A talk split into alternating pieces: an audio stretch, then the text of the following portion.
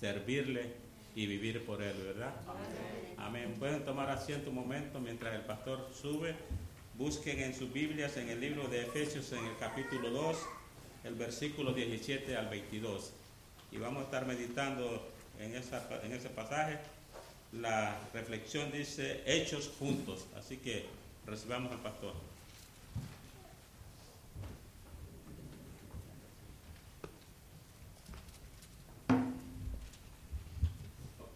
No pasa nada. Muy buenos días. Ah, qué bendición que podemos estar juntos ah, aquí, eh, un fin de semana feriado. La verdad que estamos muy bendecidos por la visita de José con su esposa. Ah, gracias por venir. Ojalá que al terminar el servicio puedan ir y dar un abrazo muy fuerte, besos, darle la bienvenida para que se sientan a gusto acá bueno, no es para tanto, ¿no? Ah, pero gracias por estar visitándonos. Eh, estamos en... Manuel también está con nosotros. Manuel, y aquí ya casi es de la, de la casa ya, ¿no? Ah, bienvenido, gracias por estar acá visitando, sí, qué bendición que está con nosotros. sale ya pronto para New Jersey, ¿no? El martes tan rápido, ¿no? Que se hace estos viajes. Ah, la verdad que ah, estamos bastante contentos que Soraya y Karina también están de vuelta con, con nosotros. Amén. Y uh, que podemos estar aquí este, este domingo celebrando a Cristo que no está muerto. Tenemos una esperanza viva, ¿no? Amén. Estamos en Efesios capítulo 2 y estaremos leyendo del versículo 17 hasta el versículo 22. Si podéis poneros de pie para la lectura de la palabra de Dios. Efesios capítulo 2, del versículo 17 hasta el 22, esta es la palabra del Señor. Y vino y anunció las buenas nuevas de paz a vosotros que estabais lejos y a los que estaban cerca, porque por medio de él los unos y los otros tenemos entrada por un mismo espíritu al Padre. Así que ya no sois extra, extranjeros ni adveneditos, sino co-ciudadanos de los santos y miembros de la familia de Dios, edificados sobre el fundamento de los apóstoles y profetas, siendo la principal piedra del ángulo, Jesucristo mismo, en quien todo el edificio, bien coordinado, va creciendo para ser un templo santo en el Señor y ah, en que vosotros también sois juntamente edificados para morada de Dios en el Espíritu. Oremos. Padre Santo, gracias por esta mañana, gracias por esta oportunidad que tenemos para leer tu palabra, para estudiarla. Padre, pero no queremos detenernos ahí, sino que queremos avanzar en ser hacedores de tu palabra. Te pido que el Espíritu Santo pueda iluminar nuestras mentes, que pueda fortalecer nuestras voluntades y que podemos escoger sabiamente cómo vivir a base de este texto. En el nombre de Cristo lo pido. Amén. Amén. Puedes sentaros. Hay, hay ciertas cosas que nos traen juntos, que nos unen. Ah, por ejemplo, el deporte. Ah, para muchos se están emocionando que creo, creo que es temporada de fútbol americano. Yo no soy mucho de deporte, pero creo que y, se ve que hay gente que se une a ver los partidos, no se conoce el uno del otro, pero vamos, que lo que los trae ahí juntos para estar celebrando es eh, su equipo. Hay otros que encuentran cierta unidad con ah, las cosas que le gusta hacer, bien sea ah, el correr, el hacer manualidades de costura, el, ah, el cocinar. E, estas cosas, estas actividades eh, como que une personas y, y a veces hay diferentes ah, ah, reuniones donde las personas que le gustan hacer estas cosas se reúnen y no se conocen uno del otro, pero ahí están trabajando juntos para estas cosas. Hay algunos que le gusta, que son unidos por la nacionalidad. Ah, se, dice que Katie ahora se llama Katiezuela, de tantos venezolanos que hay eh, allá, ¿verdad? como que llegan y, dicen, pues hay que llegar a Katie. Ah, hay religión, ah, la experiencia religiosa los une. Eh, esto se ve en diferentes países, pero por ejemplo, ah, personas que no se conocen se, reúnen para celebrar ciertas cosas religiosas. Ahora, el, el tener estas cosas en común puede ser bueno para desarrollar una comunidad, se puede desarrollar una amistad. La persona dice, mira, tenemos esto en común, nos gusta este equipo y de repente se forma una amistad, una comunidad. Y alcanzar metas comunes, por ejemplo, a las personas que le gustan cocinar a veces se reúnen con otras personas que le gusta cocinar y, entre ellos tratan de alcanzar ciertas metas, ciertas técnicas que le gustan hacer. Hay cosas buenas que pueden venir de estas cosas que nos traen juntos. Desafortunadamente a veces construimos unas normas que diríamos son artificiales unas cualidades que son artificiales para desarrollar una unidad. Y, esto yo lo llamo unos estándares o unas normas que imponemos a veces para que haya una unidad o una comunión. Por ejemplo, una de las cosas que muchas veces usamos como ah, una norma, un estándar artificial, es uh, edad. Queremos ver si el grupo tiene personas de mi edad. Y si vemos ahí que no hay gente de mi edad, decimos, ah, no, esto no es para mí. O a veces decimos educación. De repente estamos ahí y vemos que todos los demás son muy, muy educados y, uno es no tan así educado y uno dice, mm, yo mejor me salgo de aquí. O, parecer. Ah, llegamos a un sitio y la gente está vestido así como yo. Ah, pues estos son, estos son los buenos.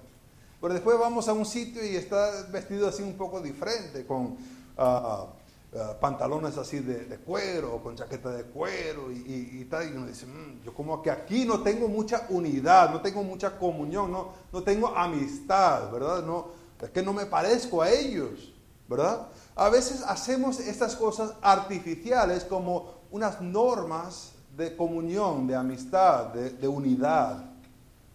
Ahora, yo los llamo artificiales porque ah, no son estándares que Dios, no son normas que Dios da para que haya unidad. Lo que Dios impone como unas normas para que haya unidad es un grupo de personas que buscan glorificarle a Él, que buscan su santidad, que buscan su justicia, que buscan hacer las buenas obras para las cuales ellos fueron salvos. Ah, esta comunidad que Dios tiene es una comunidad donde personas mayores están invirtiendo sus vidas en las personas menores. Es decir, hombres están buscando hombres menores para invertir su vida, mujeres ya mayores con experiencia están buscando mujeres más jovencitas para invertir y decirle, mira, así es que se, se puede hacer las cosas, así yo tuve esta experiencia al compartir. Esto es lo que es una comunidad de Dios. Pero a veces imponemos nuestros deseos en una comunidad decimos, si tiene estas cosas, yo me puedo unir, pero si no lo tiene, pues yo nada que ver. Pero a veces son artificiales. Ahora, eh, lo que hemos estado mirando en estos textos, vamos a estar mirando un, un punto bastante principal, que es la unidad. Pero no deberíamos ver esta unidad a excepción de lo que Dios ya ha presentado por medio del apóstol Pablo, que es una salvación que Dios ha predestinado según su benevolencia, que Él nos escogió para que fuésemos su herencia. Y esto lo hace para la alabanza de su gloria. Todo esto es para su gloria. Entonces vamos a estar enfocándonos ya en este punto que es la unidad, pero no es en excepción de su gloria. Es, decir, no deberíamos separar lo que vamos a estar mirando aquí de la obra de Cristo en la vida de las personas para unirlos y hacerlos crecer, edificarlos en unidad, a excepción de que debe ser a base de la gloria de Dios. A veces nos podemos poner a cantar, había un coro que se cantaba, no sé si todavía se canta, bueno, yo no lo he escuchado aquí, unidos, unidos, para siempre unidos. Y, hasta a veces se movía la gente, no sé por qué se movía la gente, pero a veces se movía la gente de un lado para otro al, cantarlo y, al cantar, hasta se agarraban las manos y, cerraban, no sé por qué cerraban los ojos, pero cerraban los ojos. Y, ya te das cuenta que yo no me cerraba los ojos porque yo los veía cerrando los ojos, ¿no? Pero ahí se ponían. Y, y, a veces se piensa que la unidad es en excepción de la gloria de Dios, que no se debe hacer. Esto es a base de la gloria de Dios. Ahora, al mirar esto, vamos a estar mirando que Cristo te predicó para hacerte co-ciudadano y hacerte crecer con otros creyentes. Cristo te predicó para hacerte co-ciudadano y hacerte crecer con otros creyentes. Y la primera cosa que vamos a ver de este texto es que Cristo predicó paz. Cristo predicó paz. Esto lo vemos en el versículo 17 y versículo 18, donde dice, y vino, e, e, Él se acercó. Somos salvos no porque nosotros tomamos el primer paso hacia Dios, sino que Dios en su gracia tomó el primer paso hacia nosotros. Fue Cristo que se acercó a nosotros y dice, se acercó para qué? Para anunciar las buenas nuevas de paz. Esta palabra yo lo estoy traduciendo como predicó, pero es el anunciar algo bueno, es el dar buenas noticias.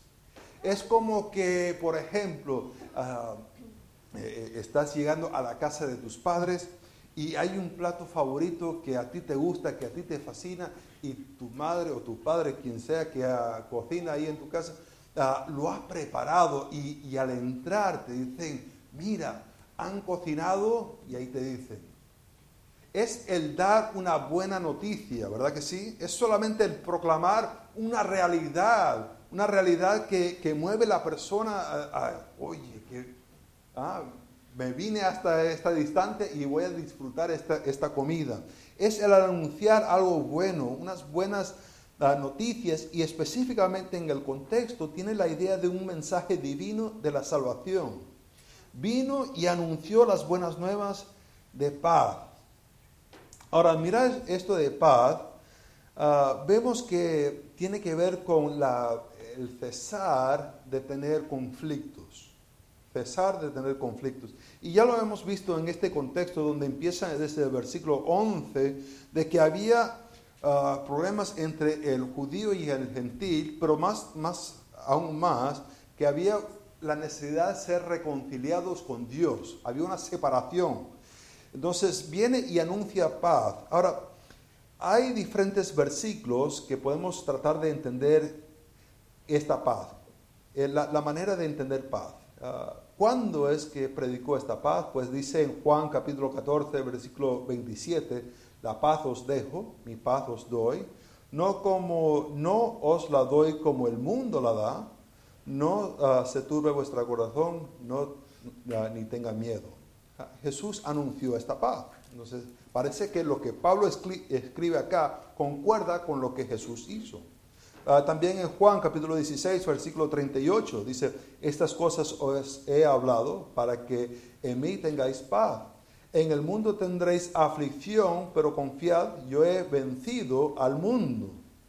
Ah, vemos que Él advierte, Jesús advierte que Él viene a traer paz.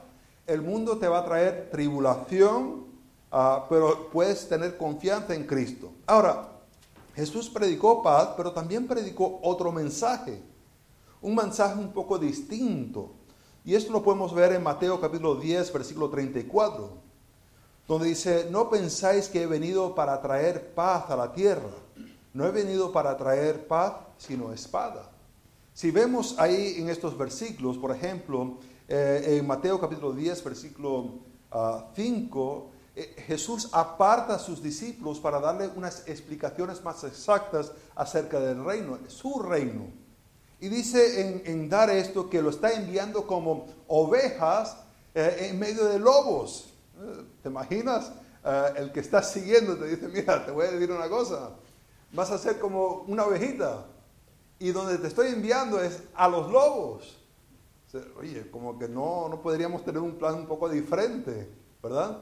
Es lo que Jesús le dice. Y en decirle esto, dice que no ha venido a traer paz, y, pone en contraste dos cosas, el amarle a Cristo o amarle a padres, el amar a Cristo o el amar a hijos.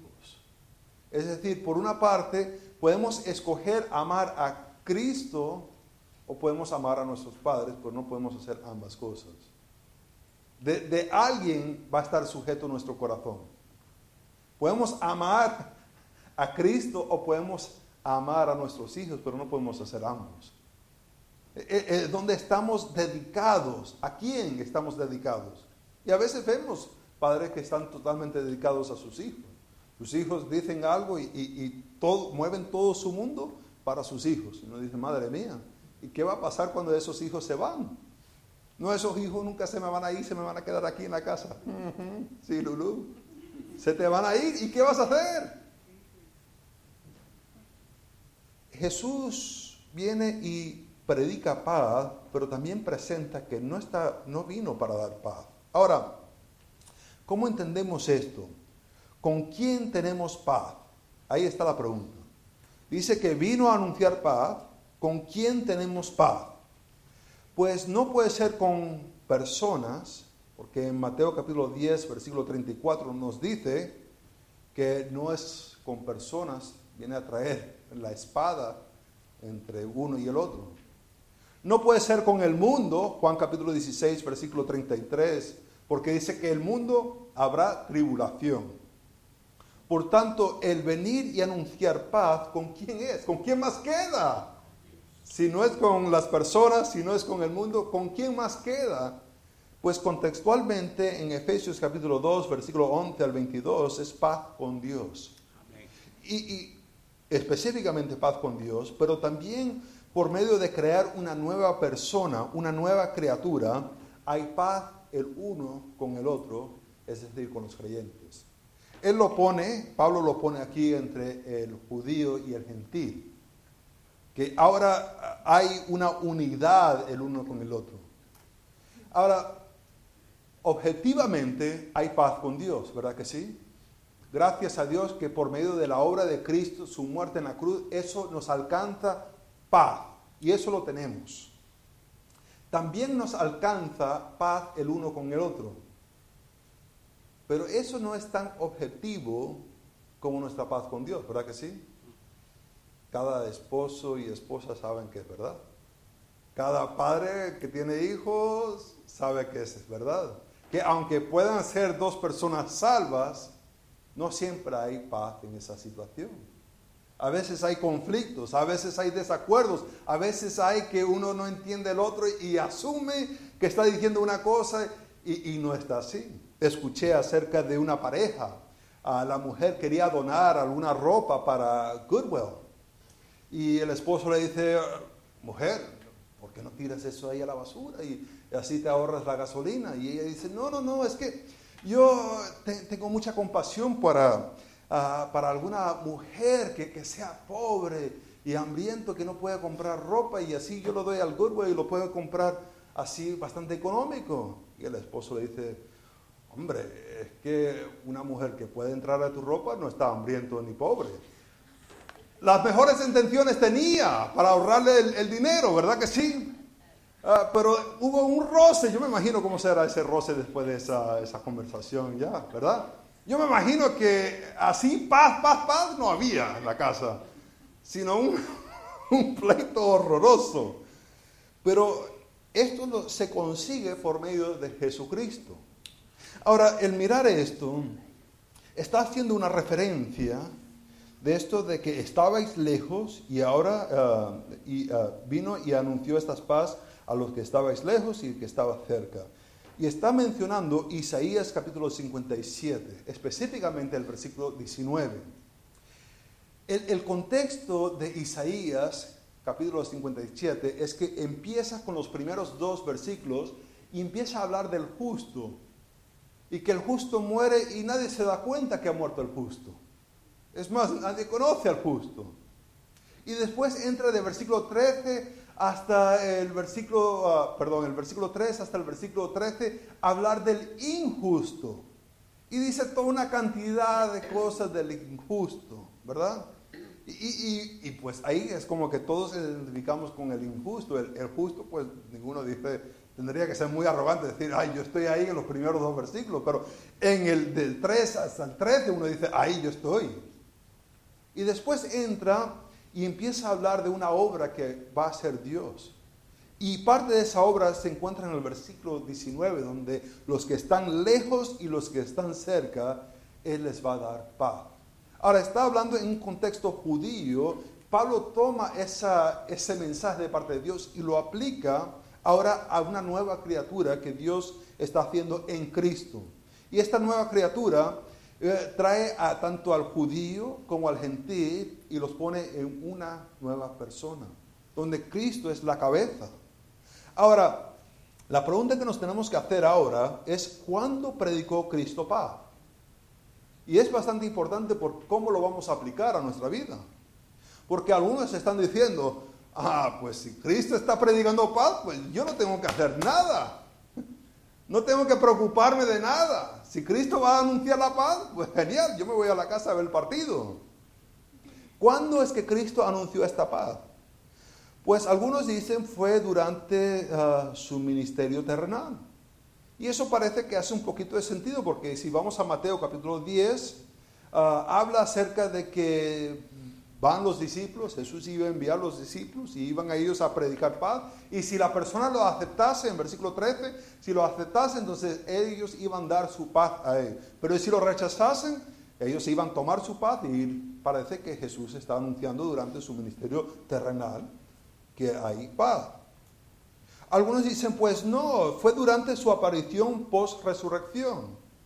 Ah, por ejemplo, en Juan capítulo 20, versículo 19, ¿te acuerdas que están ellos en el aposento alto, los discípulos, y están ellos con las puertas cerradas, están ellos un poco ah, con, temor, terrorizados, y, de repente Jesús, sin abrir la puerta, se aparece en medio de ellos, en, en medio de ellos, se aparece, y les dice a ellos, paz a vosotros.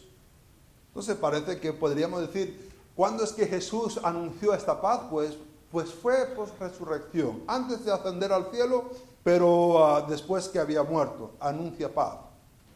Y puede ser, pero creo que una tercera opción es mejor, que Jesús predica por medio de los salmos. sabemos en Efesios capítulo 1, versículo 22 y 23, que Dios ha hecho Cristo la cabeza de la iglesia, que es su cuerpo.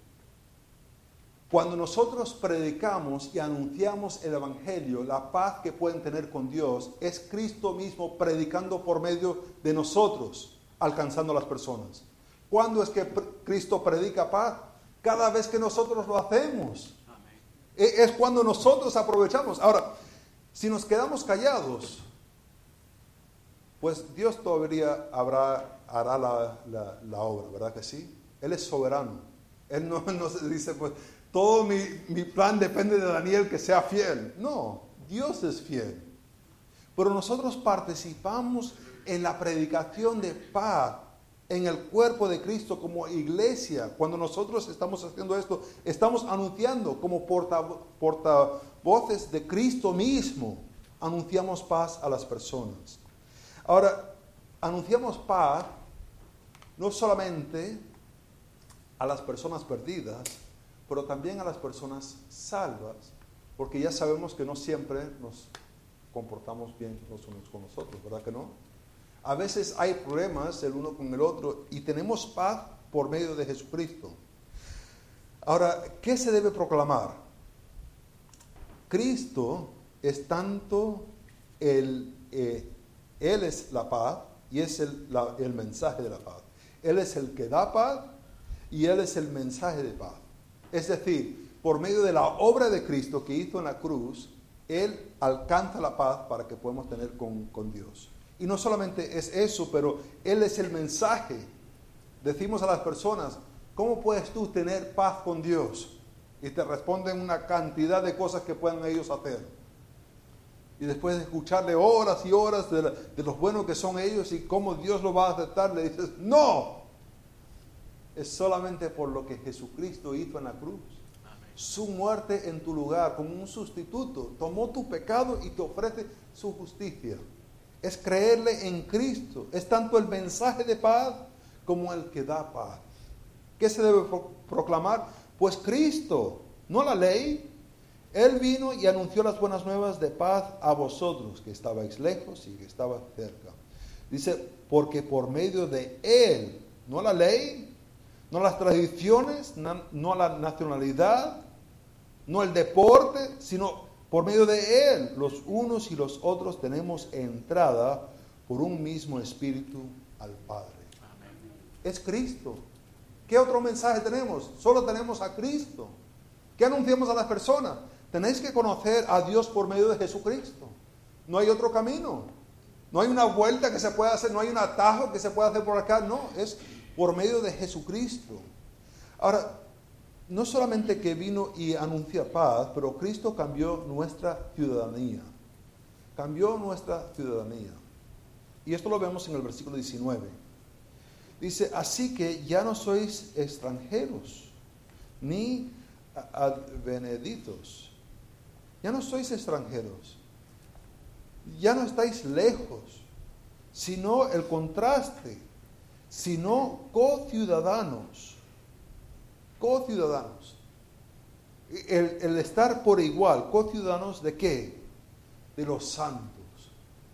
Ahora, lo radical de este mensaje, cuando acaba de decir en capítulo 2, versículo 1, ah, Él os dio vida a vosotros cuando estabais muertos en vuestros delitos y pecados. No solamente que estamos separados de Dios, pero estamos envueltos en nuestros pecados y delitos. Ahora nos está diciendo que nos ha hecho co-ciudadanos de los santos. ¿A nosotros? ¿Con los santos? ¿Con, con, Abraham? ¿Con Moisés? ¿Con, con Elías, Eliseo? ¿Con con todos ellos, nosotros, yo. No solamente co-ciudadanos, se hace un poco más. Dice uh, y miembros de la familia de Dios. Eh, hermanos, es posible ser, estar en la casa de Dios y no ser miembro. Por ejemplo, un esclavo un esclavo vive ahí dentro de la casa de su amo, ¿verdad que sí? Él está ahí. Ah, el ganado vive bajo el techo, por decir, ah, la autoridad del, del amo.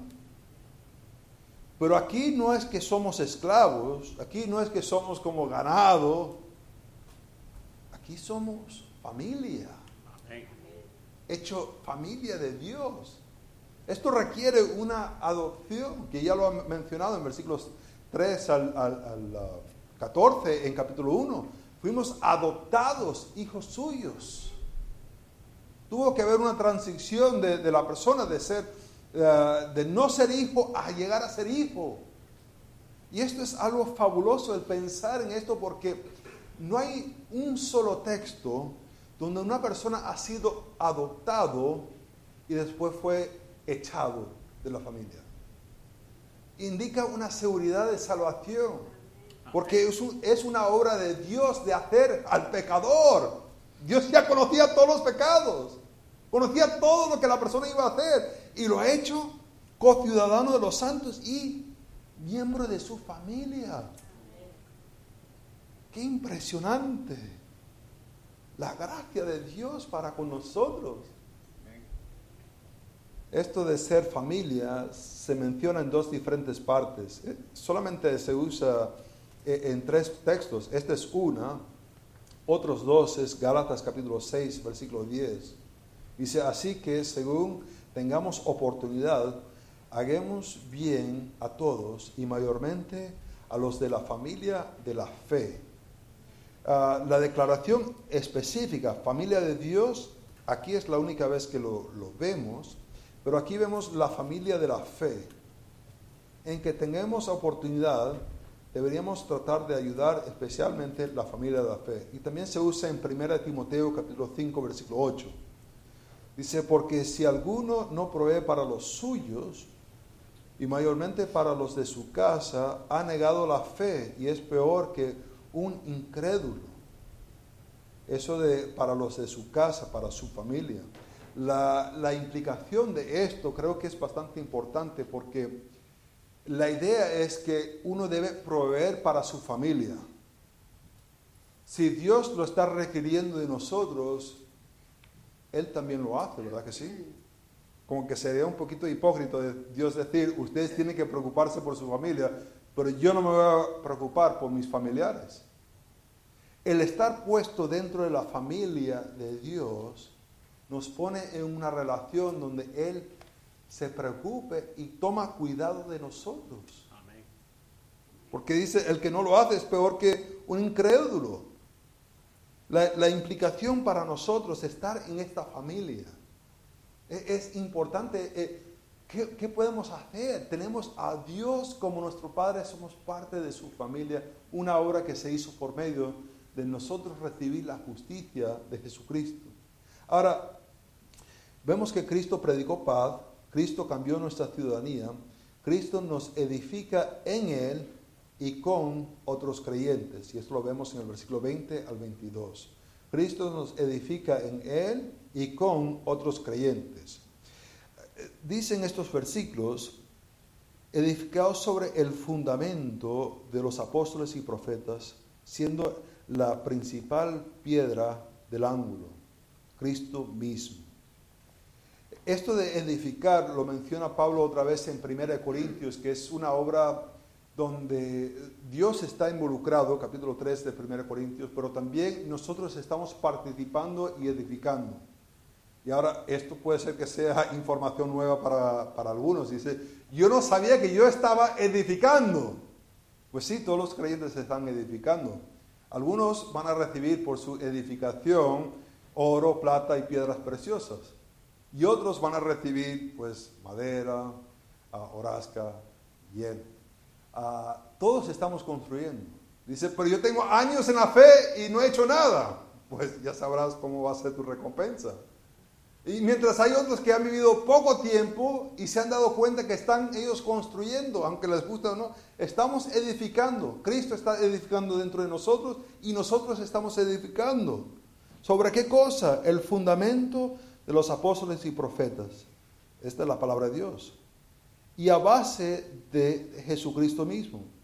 Dice, en quien todo el edificio bien coordinado va creciendo para ser un templo santo en el Señor. Esta es la obra que Cristo está haciendo dentro de nosotros. La obra, y déjame decir, esto está dirigido a la iglesia universal, el cuerpo de Cristo.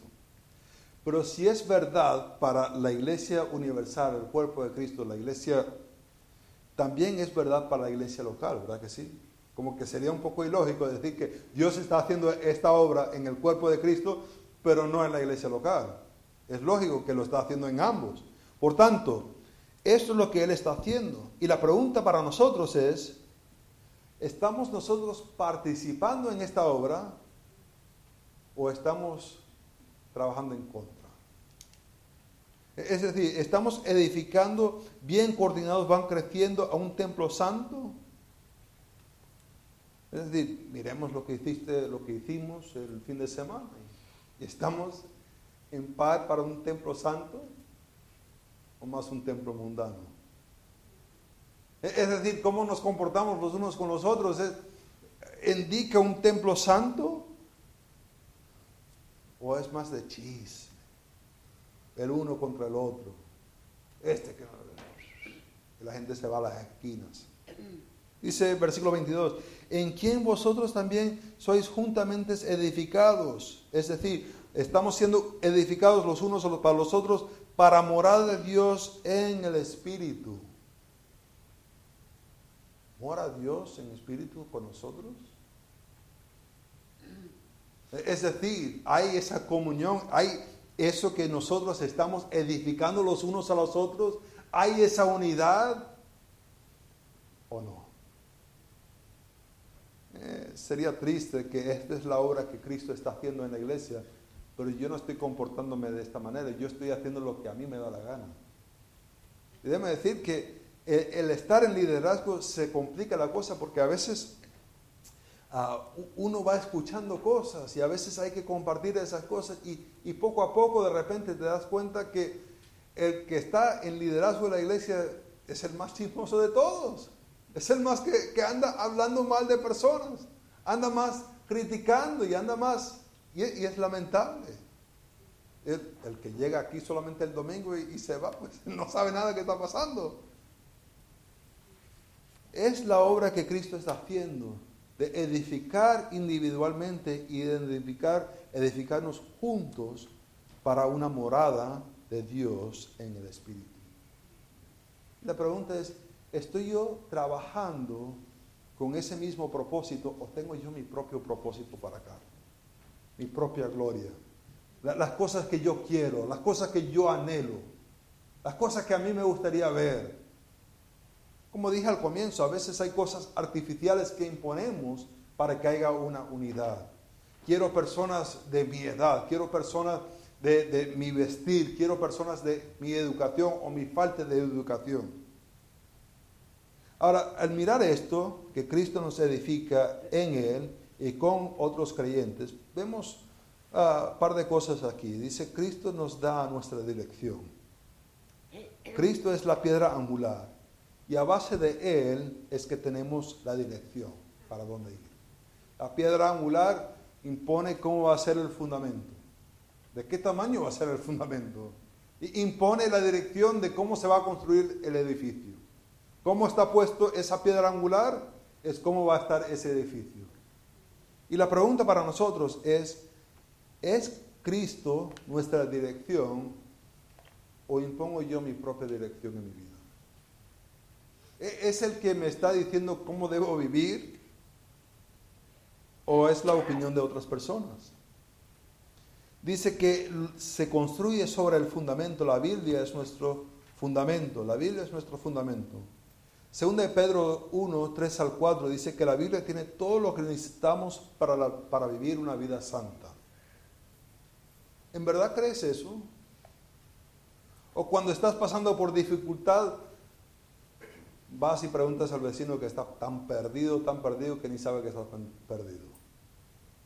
O, te ves en el programa de televisión, al, yo no sé quién, y ahí te pones a ver, necesito ayuda. ¿Qué me dice el gordo y la flaca? A ver, ahí están buenos consejos para la vida. ¿Es la Biblia tu fundamento? Dice, Cristo nos está edificando juntos. Esto de edificarnos juntos es la conclusión donde, que Pablo da al trabajo de Dios en salvarnos. Es decir, a base de todo lo que ha hecho para vivificarnos, para, hacernos santos, para, para transformarnos, eh, la conclusión a que llega Pablo es unidad. Podría haber dicho un montón de cosas, pero Pablo dice unidad. Es la conclusión. Es una unidad que está sujeta a la gloria de Dios. No, no puedo ser unidos e ignorar el pecado, ¿verdad? Es una unidad sujeta a la gloria de Dios, pero a todo lo que llega a este capítulo concluye con ser unidos. Es bastante difícil ser unidos si no me congrego. No conozco la situación, no conozco lo que está pasando con las personas. E-, es difícil ser unidos si no me preocupo. Si no llamo, hey, ¿qué tal? ¿Cómo estás? Es bastante difícil ser unidos si estoy diciendo, hermano Roberto, ¿sabes qué? El hermano Javier. Es difícil, ¿verdad que sí? Después veo al hermano Javier y como que así cerca, cerca no me voy a sentir, ¿verdad que no? Toda esta obra que Dios ha hecho para dar vida es para que haya unidad. Y la pregunta que tenemos que hacernos, ¿estoy yo trabajando en pos de eso o estoy trabajando en pos de lo que yo quiero? Cristo te predicó para hacerte co-ciudadano y hacerte crecer con otros creyentes. Hermanos, hay cosas que nos unen. A veces son cosas artificiales, como niños en la escuela, todos tienen, están en el mismo grado y, pues están ellos unidos. Son cosas artificiales, porque a lo mejor esos niños no gusten el uno del otro, pero ahí están en la misma ola. Deberíamos encontrar unidad en lo que Dios nos dice, en lo que Dios dice que es importante, que es su gloria, su justicia, su santidad. Él nos creó para buenas obras. Hermanos, tengamos eso por unidad. Oremos. Padre Santo, te pido que al considerar estos textos, que a lo mejor hay más de uno de nosotros que unido, unido no hemos sido. Hemos hablado mal de otras personas, hemos dicho ciertas cosas que nos arrepentimos. Padre, te pido que nosotros podamos ser una iglesia unida, no a base de, música, no a base de cultura, no a base de lenguaje, sino a, unidos para glorificarte a ti. En nombre de Cristo lo pido.